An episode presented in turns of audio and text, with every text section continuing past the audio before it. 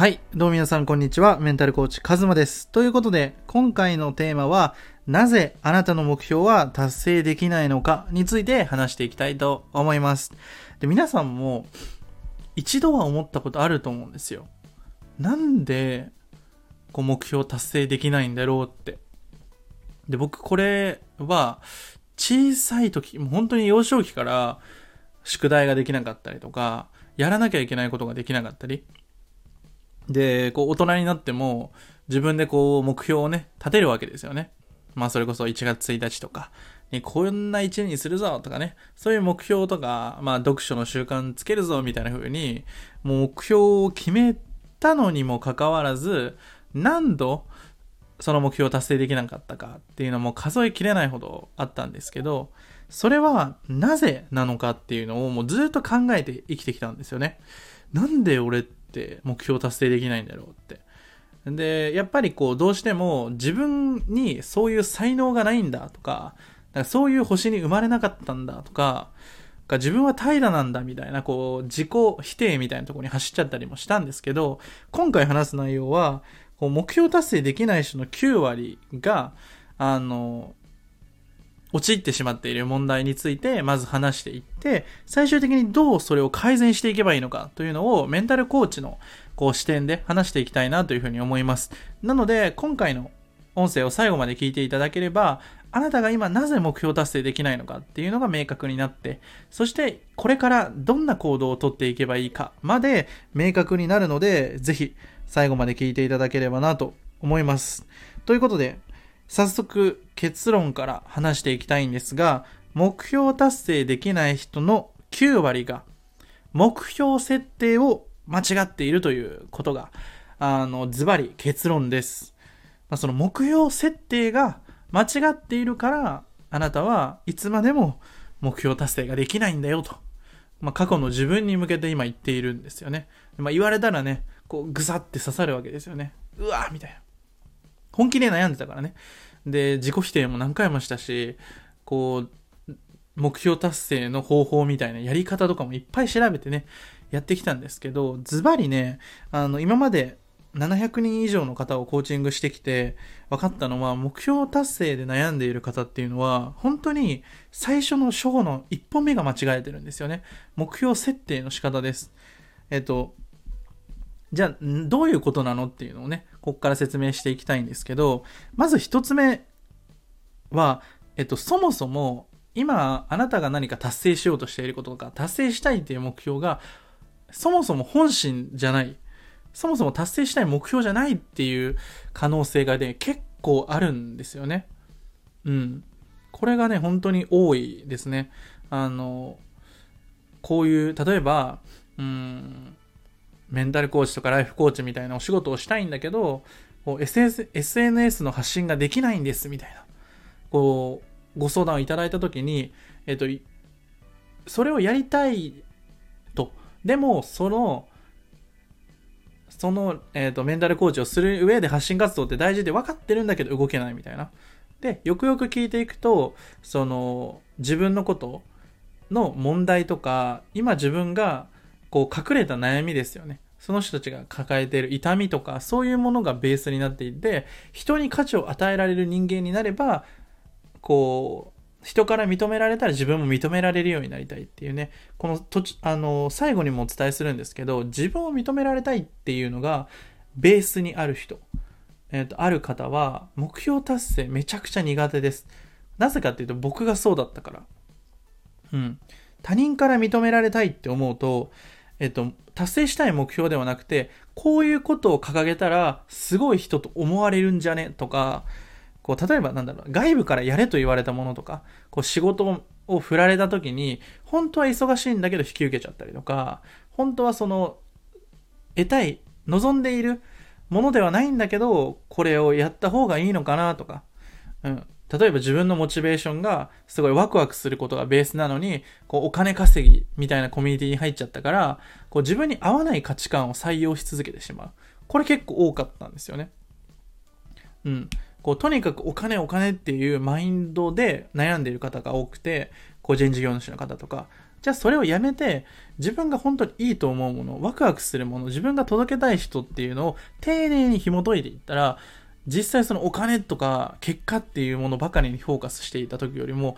圧倒的に稼げるようになったし、こう幸せに稼げるようになったりとか、その自分が結果結果に意識を向けすぎて苦しくなっちゃうパターン。だからまず一つ目はやっぱり外部からこうしなさい、ああしなさい、この方がいいんだよ、みたいな価値観の教育によって自分が本来望んでいない、本音では思ってない目標設定をしてしまっているっていうのがあります。だから、うん、最初から頑張んなきゃいけないこととか、うん、苦しいなって思うこととか、そのことを考えるとちょっとうってなっちゃうみたいな。例えば僕ダイエットを、えっと、4ヶ月前ぐらいにやってた時って、あの、ツイートでね、自分の上半身を晒すぐらい、やりますみたいなこと言ってたんですけど、えっと、結果的に言うと続かなかったんですよ。痩せれなかったんですよ、その時。で、なんで続かなかったんだろうなって考えた時に、僕って別に、えっと、痩せたいなって思ってなかったんですよ。もちろん周りからは、あの、体大きくなったんじゃないとか、痩せた方がいいんじゃないとか言われてたけど、本当にの意味で自分が痩せたいって別に望んでいなかったんですよ。うん。だから、なんでダイエットしたいのって、あの、友達に言われた時に、答えられなかったんですよ。えみたいな。え、なんか、痩せた方がいいから、こういう感じですね。なんでそれしたいのって聞かれた時に答えられないっていう時は、あの、あの、二つパターンがあるんですよね。それがやりたいと本当に思っていることだけど、理由がわかんないっていうパターンと、僕みたいに、周りから言われたからそうしなきゃいけないみたいな。うん。で、今僕、実はダイエットしてるんですよ。で、実際に今5キロぐらい落ちたんですけど、それなんでかっていうと、自分の中で、ちょっと一つね、夢みたいのができたんですよ。それは、あの、サッカーをね、やりたいなって思ったんですよ。こう、チームに入って。だけど、今の体重というか、体だと、走れないと。走りきれないなと思ったから、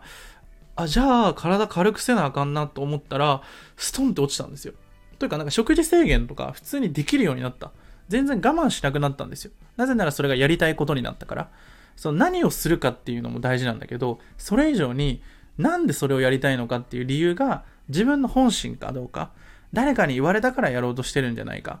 ここをね、まずね、あの、ありがちなのはやっぱり周りから言われたからやった方がいいんじゃないかなとか、なんか世間の流れ的に、なんか動画編集が今儲かるらしいから、ちょっと動画編集やりますみたいな、そういう、なんだろうな、自分がしたいと思ってないんだけど、周りから言われたことでやっていると、あの、うまくいかないパターンが多いです。なので、一つ目は、そもそもあなたは達成したい目標を設定できていないよって。だから達成できないだけだよって。態度なわけじゃないんだよっていうことですね。うん。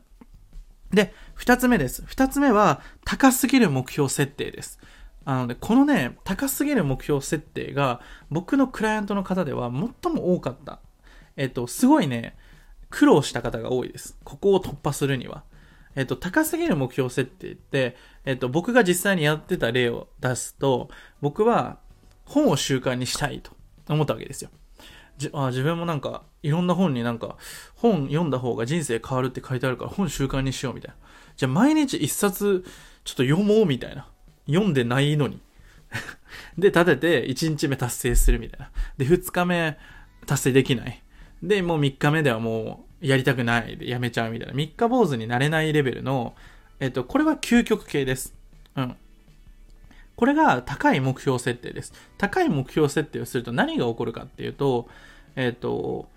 それが自分の中で達成できるっていう臨場感がない場合ですね。自分が本を毎日一冊読むことが本当にできるとは別に思ってなかったんですよ。それができたらすごいんじゃねっていうね。うん。具体的にじゃあ何をしていけばいいのか。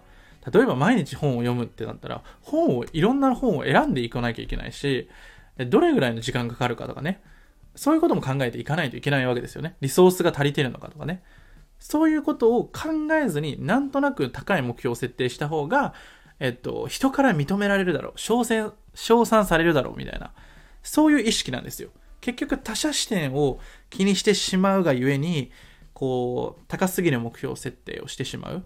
で、僕が大学を退学して、えっと、メンタルコーチとして、えっと、まあ、開業して、まあ、半年、開業してから半年経った時に、僕は大学を辞めたんですけど、その時によくこう怖くなかったんですかって聞かれることがあったんですけど、えっと、怖くなくて、なんでかっていうと、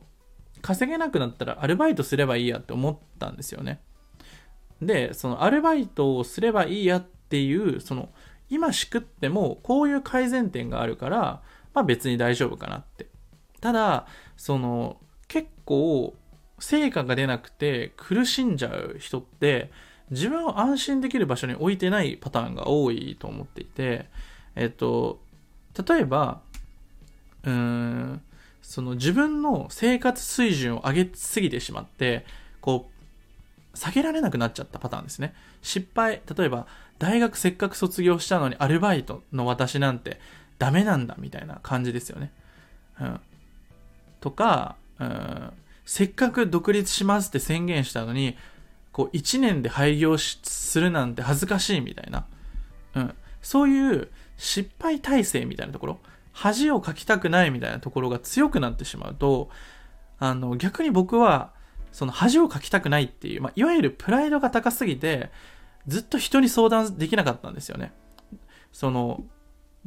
大学にそもそも行きたいなんて思ってなかったけど、親の期待に応えたくて、塾に入って、やりたくないなって思いながら、毎日しんどい思いしながら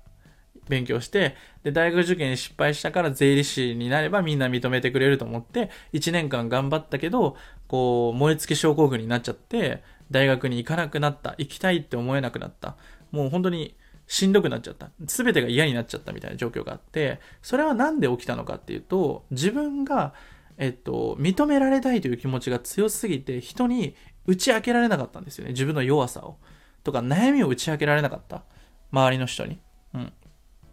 だから、その、高すぎる目標設定をしてしまっているの、その原因が、その自分が認められたいって思っていることとか、劣等感とか、こう、なんだろうな、自分を卑下した状態、恐怖をベースにこう行動を開始しようとすると、僕のように、こう途中で絶対にガソリンが消えるんですよね。こう半年間とか頑張れるかもしれないけど、そこからは頑張れなくなっちゃうんですよね。例えば半年で芽が出なかったら、もう諦めちゃう。僕はそのパターンでした。1年間頑張ったんだけど、税理士になるとね、めっちゃ時間かかるんですよね。